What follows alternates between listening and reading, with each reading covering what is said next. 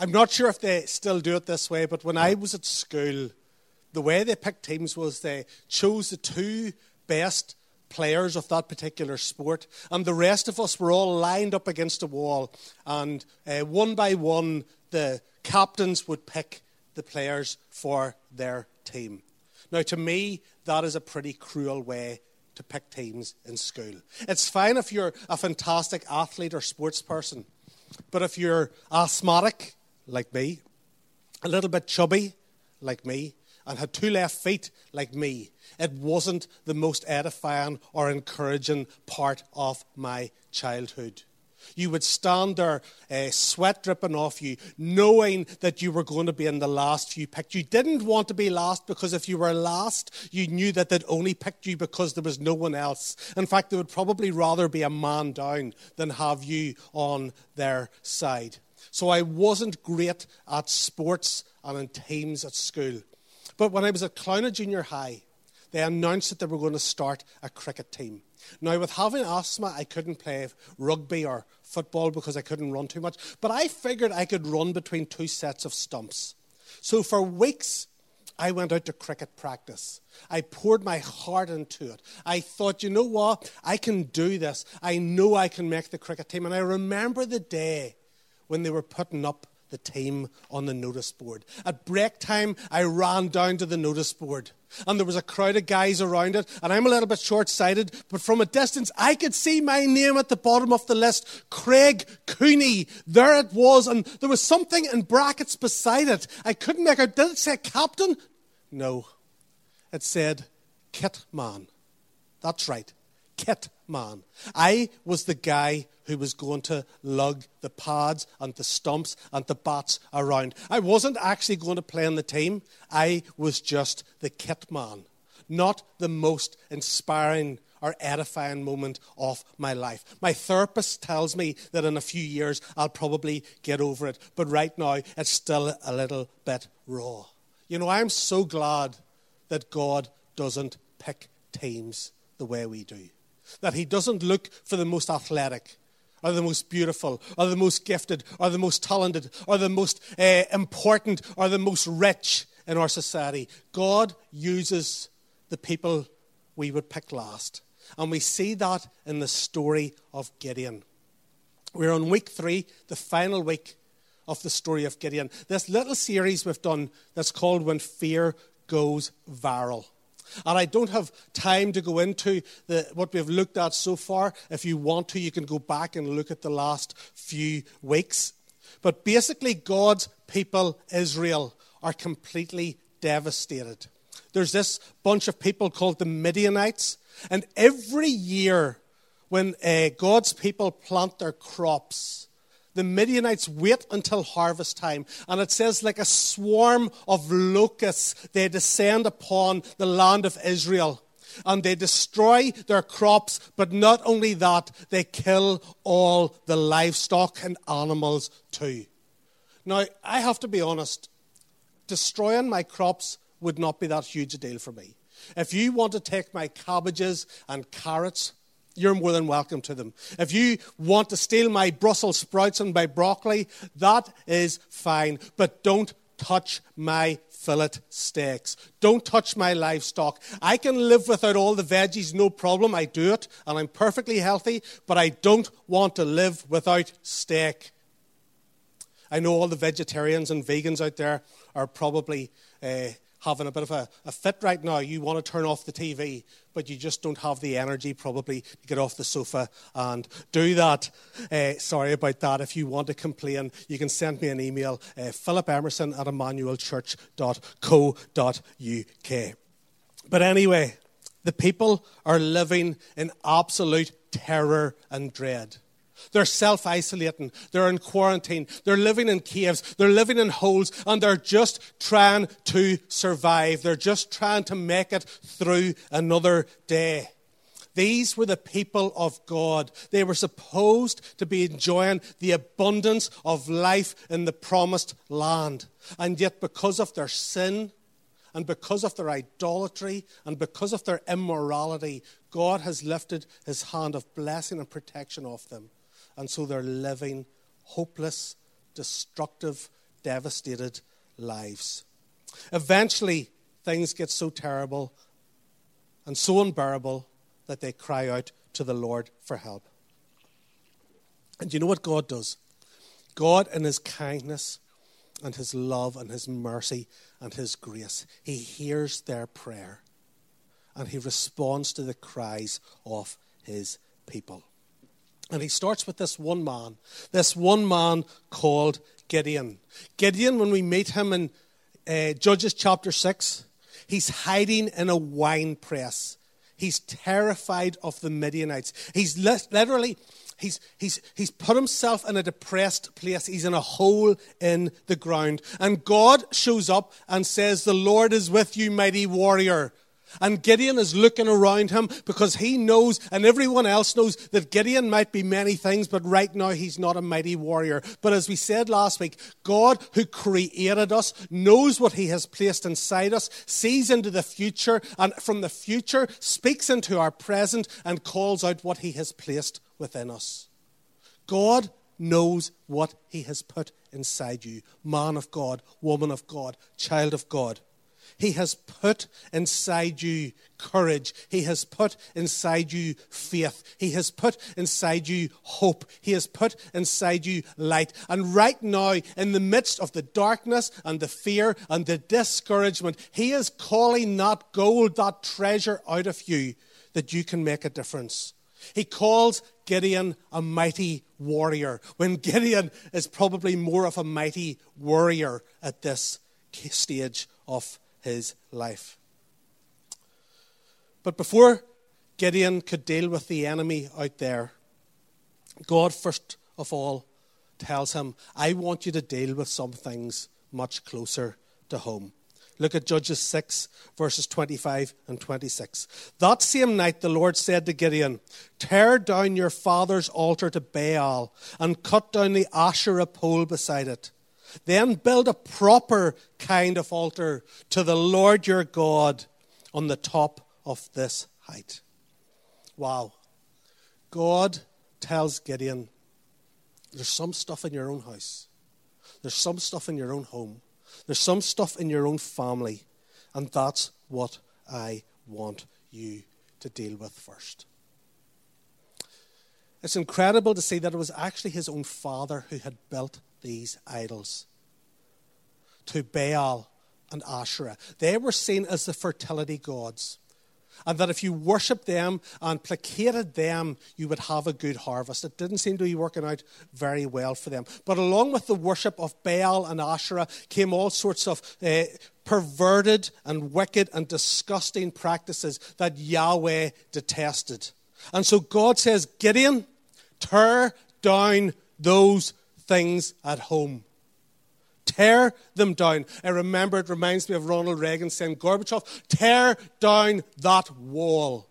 God says there's some things that I will not tolerate any longer in your home, in your family, in your life, and I want you to tear them down. Why? Because private victories in the kingdom always come before public victories. Private devotion comes before public promotion.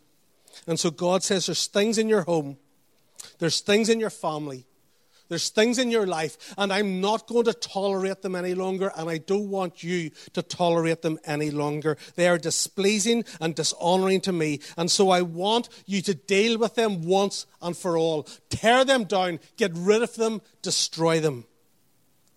This time of lockdown and quarantine, for those of you with families, with kids maybe. I'm sure it's been a, a strange time. I know in our house it is. We're doing okay, but I, I know some people are finding this very difficult.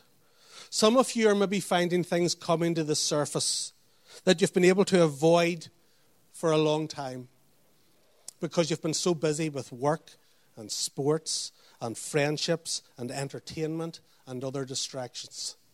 And now suddenly you're cooped up behind these four walls with these people that you love, but the pressure is building. It's getting tense. And some things that have been pushed down for a long time are starting to come out. Let me say this to you tensions and irritations and disagreements are very normal at a time like this, especially when you mix all of those things with fear and anxiety that people are feeling. Those things are normal. Let's give each other just a little bit of grace at this time. As well as giving each other a little bit of grace, we may also need to give each other a little bit of space. Make use of the exercise time that Boris has given us each day and maybe go out for a walk. Some of you, that might mean a really long walk. But give each other a little bit of grace and a little bit of space. But also, realize that this is maybe an opportunity for you to deal with some of the things at home that you've been putting off. Maybe it's time to have some of those difficult, maybe even awkward conversations that you've been avoiding. Sometimes the hardest people to be really honest with and to confront things with are those in our own family, those we love the most. Maybe it's time to have those conversations, to deepen your relationships, to be really honest about what's not working, to tear down some idols and habits and attitudes and ways of communicating and replace them with new ones that honor each other and glorify God. Imagine when all of this is over and this too shall pass. We need to be reminded of that. This too is going to pass. Imagine when this is all over that you can emerge from this with a stronger marriage, a stronger family, closer relationships, more open communication. That you come out of this more committed, more in love, more devoted to each other than when you went into it. That is entirely possible. Just because you're contained physically doesn't mean your heart has to be contained. You can open your heart and have some of those deep and meaningful and purposeful conversations. So Gideon does what God tells him. But bless him. Look at what we read, verse 27. So Gideon took ten of his servants and did as the Lord told him. But because he was afraid of his family and the townspeople, he did it at night rather than in the daytime. I love this. Do you know why? Gideon was afraid, but he did it anyway. Gideon was scared, but his desire to obey God was greater than his fear. He does what God tells him to do. Yes, he might do it at night. Yes, he might do it under the cover of darkness. But the point is this he still does it. Do you know what? Fearful obedience to God is better than disobedience. The fear was real. Gideon was taking a huge risk here. His life was possibly at stake. But he chooses not to allow his fear to be greater than his faith in Yahweh, his God. You know, faith isn't denial of the facts, faith isn't ignoring reality. Faith is doing what God wants, even if you're scared, even if you're nervous, even if you're fearful, even if you're apprehensive. And as we look at our situation right now in our world, in our country, in our community, there's no point in pretending it's not that bad. It is. It is bad. People are getting sick. People are dying. People are losing their jobs. And let's be honest, there's a good chance that it'll get worse before it gets better. That's reality. We confront reality, we don't bury our heads in the sand. The fear is real and it will be there. But here's the thing it does not have to control you, and it does not have to consume you. Some of you, just two weeks ago, were full of faith, were full of courage, and now you're finding yourself terrified, paranoid, and full of dread. Why? Well, let me ask you is your risk of infection higher now than it was two weeks ago? Can I say, probably for most of you, no. With isolation, with uh, so many places being closed, your risk now of being infected is so much lower than it was two weeks ago. So why is your faith ten, or why is your fear ten times what it was two weeks ago? Why has your faith suddenly shrunk in the last two weeks? Could it be that it's because for the last two weeks you have done nothing but look at your screens?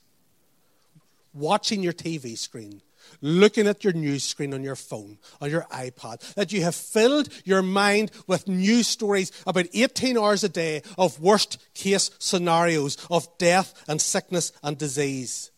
Could it be that you're in a WhatsApp group with three or four other people and all you do is talk about negativity?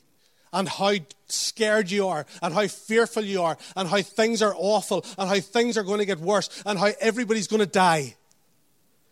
And then you wonder why your faith has left and you're full of fear. Really?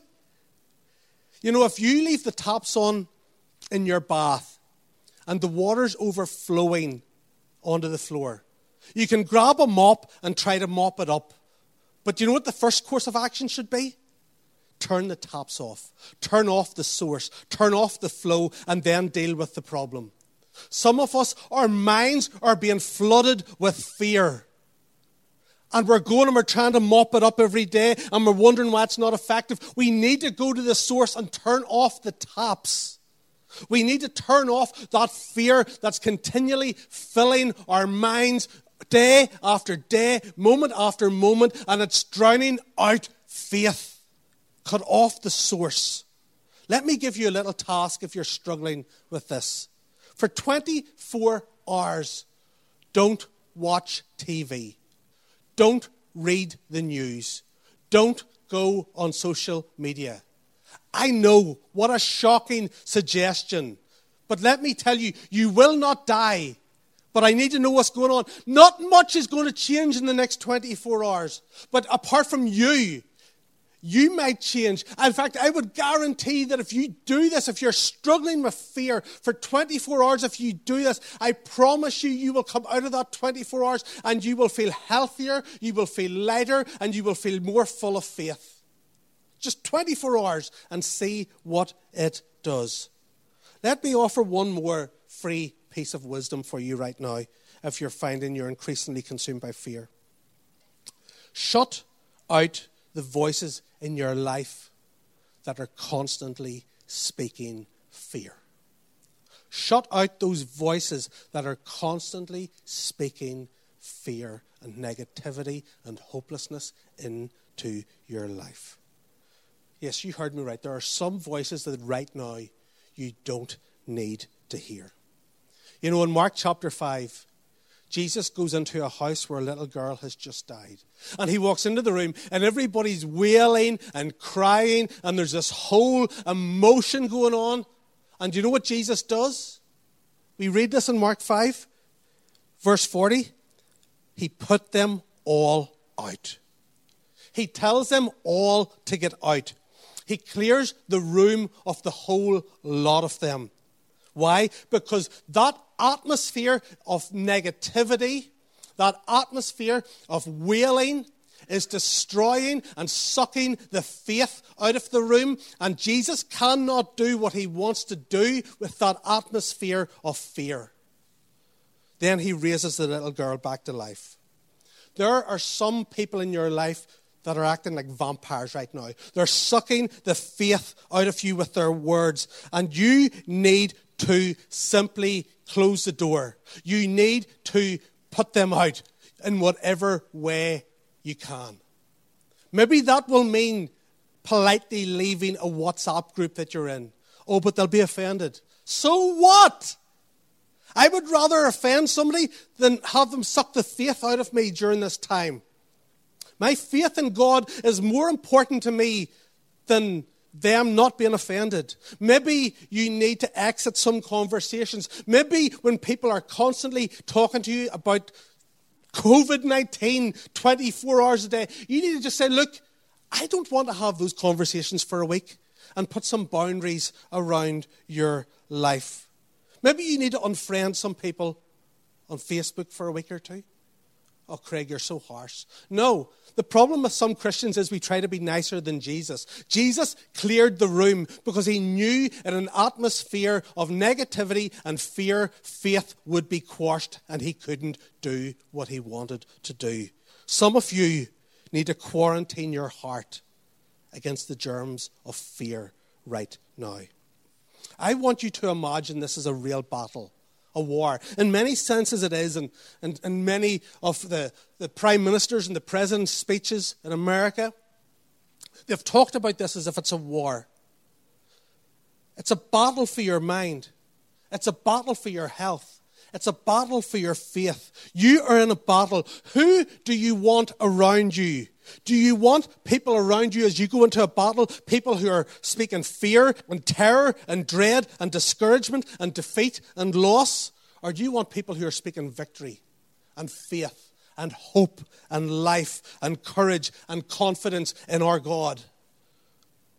You see, what happens next in this story is incredible. Look at verses 34 and 35 with me. Then the Spirit of the Lord came on Gideon Literally, that verse means that the Spirit of God clothed Gideon. I love that sense of God clothing us with His Spirit. But He couldn't do that until Gideon had dealt with the fear. Because fear is a spirit, and the Spirit of God and the Spirit of fear will not reside side by side. So once Gideon had torn down his father's altar and dealt with the fear, the spirit of fear, the Spirit of God is able to clothe him. And he blew a trumpet, summoning the Abiezrites to follow him. He sent messengers throughout Manasseh, calling them to arms, and also to Asher, Zebulun, and Naphtali, so that they too went up to meet them. Once Gideon has pushed through his own fear, once he has torn down the pagan altars in his own family, something shifts inside him and that then begins to shift the community and the atmosphere around him. The people get ready to fight. Why? Because just as fear is contagious, so is faith. One man confronts a fear in his life like it's a playground bully. He draws a line in the sand and he says, I will not tolerate this fear any longer. I will not live under the control of this fear any longer. And he confronts the fear in his own life and he punches that bully in the nose. And that gives everyone around him the courage to also say, if he's not going to tolerate it, I'm not going to do it either. We're going to confront this together. God always starts with one. We see that throughout Scripture. We see that throughout human history. God doesn't need the majority. God doesn't need a crowd. He needs one man, one woman, one young person who will not be controlled and consumed by the same spirit that is controlling and consuming and containing everybody else. And that one person's faith begins to shift the atmosphere all around them. Could that one person be you? Could that one person be you and your family? Could that one person be you in your social media group? Could that one person of faith be you in your workplace. Maybe you still have to work. Maybe you're a frontline worker. Maybe you work in a supermarket. Maybe you work in a factory. Maybe you're in an office and you're still in work. Could you be the one person who begins to speak faith, who begins to speak hope, who begins to speak life and light and the kingdom of God into this situation? Could you shift the atmosphere? God starts with one. Let me tell you a story just from this past week in our own church. On Monday night, one of our beloved members had a very serious stroke. He was rushed by ambulance to Craigavon Hospital. They scanned his brain, they found a clot, and they immediately blue lighted him in the ambulance down the M1 to the Royal Hospital in Belfast. The doctors and the experts there said not many people would survive a stroke like that. Immediately, I got on to our prayer teams. We had three prayer teams praying fervently for him. They, they, they, they, they uh, in hospital, they, they got rid of the clot, or most of it, on his brain. Can I tell you, that was Monday night. On Wednesday, that man went home to his wife, completely restored. Why? Well, first of all, can I say our doctors and nurses are amazing. They're incredible, and we thank God for them. But can I also say that there's power in prayer? That God has all power and all authority. That God is in control. And when His people in faith call out to Him, heaven moves on our behalf.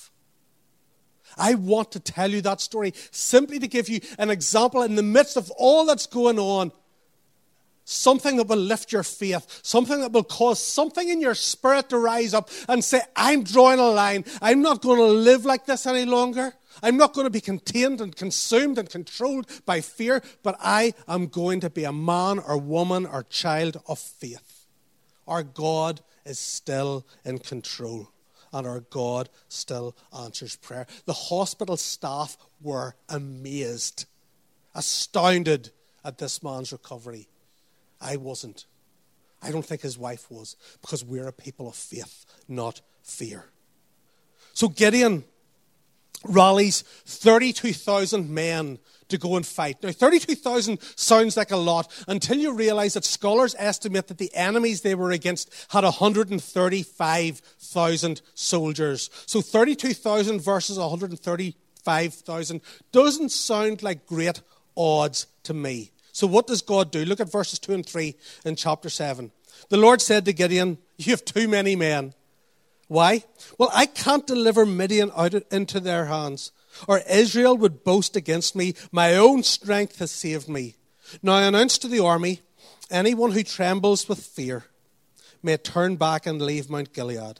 So 22,000 men left, while 10,000 remained. God says to Gideon, You've got too many. If you win this battle with 32,000, you'll think it's because of your strength and your military might and your strategy that you've won, and you'll take the glory, and the glory is going to go to me. So he says, Tell anyone who's scared to go on home. It's okay. Why? Again, when you're in a battle for your life, you don't need people around you who are shaking with fear. You need people around you with courage and faith. So Gideon says, Look, guys, if you're afraid, that's okay. Go on home. Now, I don't know how many he expected. I reckon he expected maybe 10. Worst case scenario, 100 of these guys would go home. 22,000 of them go home. I can imagine Gideon's face going, guys, I mean, I'm not, I'm not talking about like really scared. If you're, you know, if you're just a wee bit scared, why don't you stay? No, 22,000 of them go home. That is not a good situation. Seriously. Here's the thing 22,000 said they were in the army, but when it came time for battle, they were too scared to fight. You see, it's easy to be in the army of the Lord when there's no battles to fight. It's easy to declare we have faith in God when there's nothing you need to have faith and trust for. It's easy to say, I believe God will bring me through anything when there's nothing really that He needs to bring you through right now. But what happens in the storm? What happens in the battle? Are you someone who sings the songs on a Sunday, but when you're in the storm and you're in the battle, it's as if God doesn't exist? Folks, I know I'm being strong with you this morning, but I'm treating this fear as seriously as I'm treating this virus.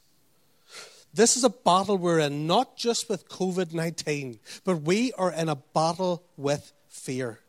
And for many of you right now, fear and anxiety and negativity have more chance of destroying the rest of your life than any virus has. Because here's the thing this is going to pass. This coronavirus thing will go. It may be a month, maybe three months. We don't know, okay? But this will pass. But if you have come into agreement with a spirit of fear, and there is a spirit of fear, the Bible says that in Timothy.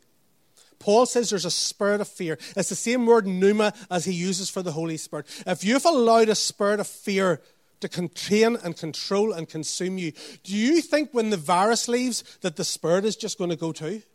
Absolutely not. If you have allowed, if you've given place, if you've come into agreement with a spirit of fear, when that virus goes, you know what you're going to find? That you're more fearful than ever before.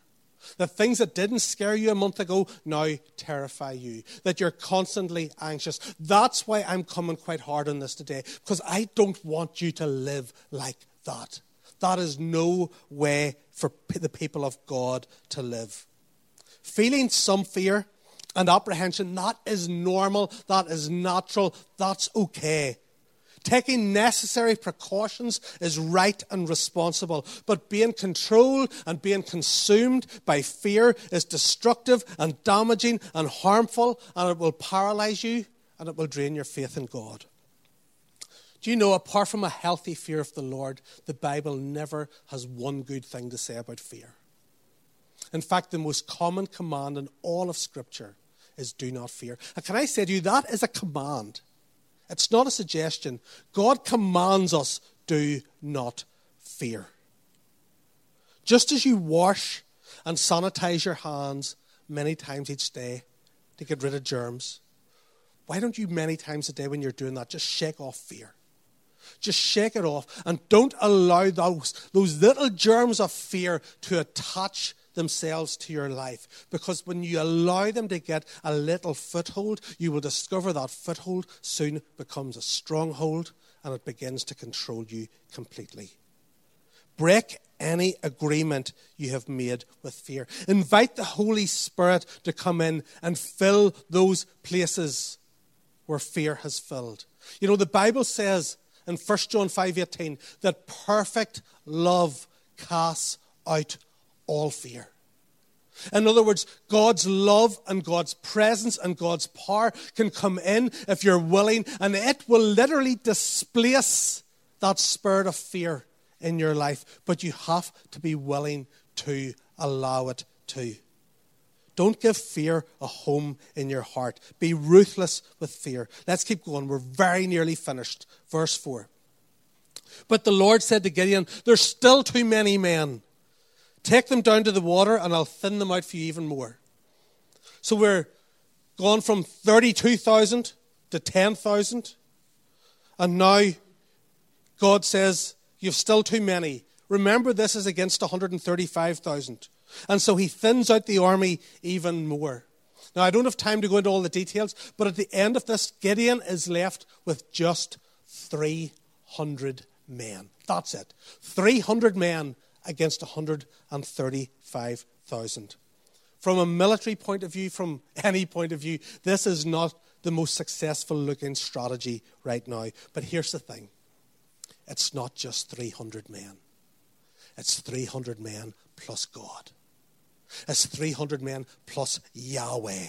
And when God is with you, the odds are always stacked in your favor. When God is with you, you always have an unfair advantage. When God is with you, Scripture says, Who can be against you?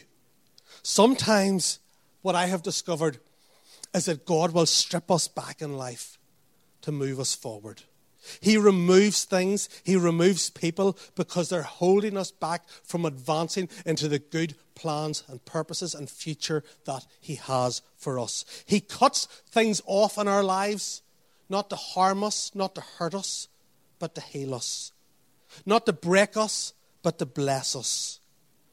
And that's what happens here. So he strips back Gideon's army to just 300 men. These are the men on Gideon's team. And they're men of faith who are willing to fight. And you know what? I would rather go to battle with 300 men full of faith than with 32,000 men consumed with fear. I love what happens next, verses 9 to 11. During that night, the Lord said to Gideon, Get up, go down against the camp, because I am going to give it into your hands. If you're afraid to attack, go down to the camp with your servant Purah and listen to what they are saying. Afterwards, you will be encouraged to attack the camp. God says, Look, Gideon, I, I know right now the numbers aren't adding up for you. So if you're still not sure, go down and listen to what the enemies are saying. So they sneak down to the camp. And just as they do, they overhear a conversation between two men on the other side. This is class. Listen to this. Verses 13 14. Gideon arrived just as a man was telling his friend his dream. God's timing is impeccable here. I had a dream, he was saying. Martin Luther King. I had a dream. A round loaf of barley bread came tumbling into the Midianite camp. It struck the tent with such force that the tent overturned and collapsed. His friend responded, This can be nothing other than the sword of Gideon, son of Joash the Israelite. God has given the Midianites and the whole camp into his hands. Now, I don't know what school of dream interpretation these guys went to, but how you get a barley loaf running down the hill, rolling down a hill, and say, that's Gideon the Israelite, that's a stretch right there. But here's the thing God supernaturally intervenes. God supernaturally gives these guys dreams and gives them the interpretation that the that the odds would stack up in the favor of his people. Why? Because if God is for you, who can be against you? If God is for you, he will cause his enemies to have even dreams, even nightmares about you. If God is for you, he will cause that which you are afraid of to be fearful of you. Why? Because God is with you, God is in you, and God is for you. Verse 15. When Gideon heard the dream and its interpretation, he bowed down and worshipped. He returned to the camp of Israel and called out, Get up! The Lord has given the Midianite camp into your hands. Gideon has heard enough. He goes down. He says, Men, it's time to go. Get up. We're going to go down and kick some Midianite butt. That, that's in the message version, by the way, the, the revised message version, if you're looking for it. Verse 16. Dividing the 300 men into three companies, he placed trumpets and empty, empty jars into the hands of all of them with torches inside. So, with 300 men against 135,000, and what are they armed with? Trumpets, jars, and torches. Sounds just about right. What happens next? In the middle of the night, they surround the enemy camp. Then, verse 20, when Gideon gives the signal, they blow the trumpets, smash the jars, hold up the torches, and shout, A sword for the Lord and for Gideon. Look at verse 21, what happens next. While each man held his position round the camp, all the Midianites ran, crying out as they fled. Keep that verse on the screen. While each man held his position, the Midianites ran. This is so good. I want you to see this. They don't even have to fight. God doesn't ask them to do anything dramatic or spectacular. What does it say they did? They simply had to hold their position. Stand firm. Don't give up ground. Be immovable. Be unshakable. And God will fight for you. God will cause your enemies to flee. God will destroy that which is seeking to destroy you. Church, right now I want to say to you, child of God, I want to say to you, this is not a time to give up ground. This is a time to stand firm. Ephesians 6, Paul says, stand, stand firm, stand. And when you've done all, stand. Don't shrink down. Don't be contained or controlled by fear. Stop hiding. Stand your ground. Shake off fear.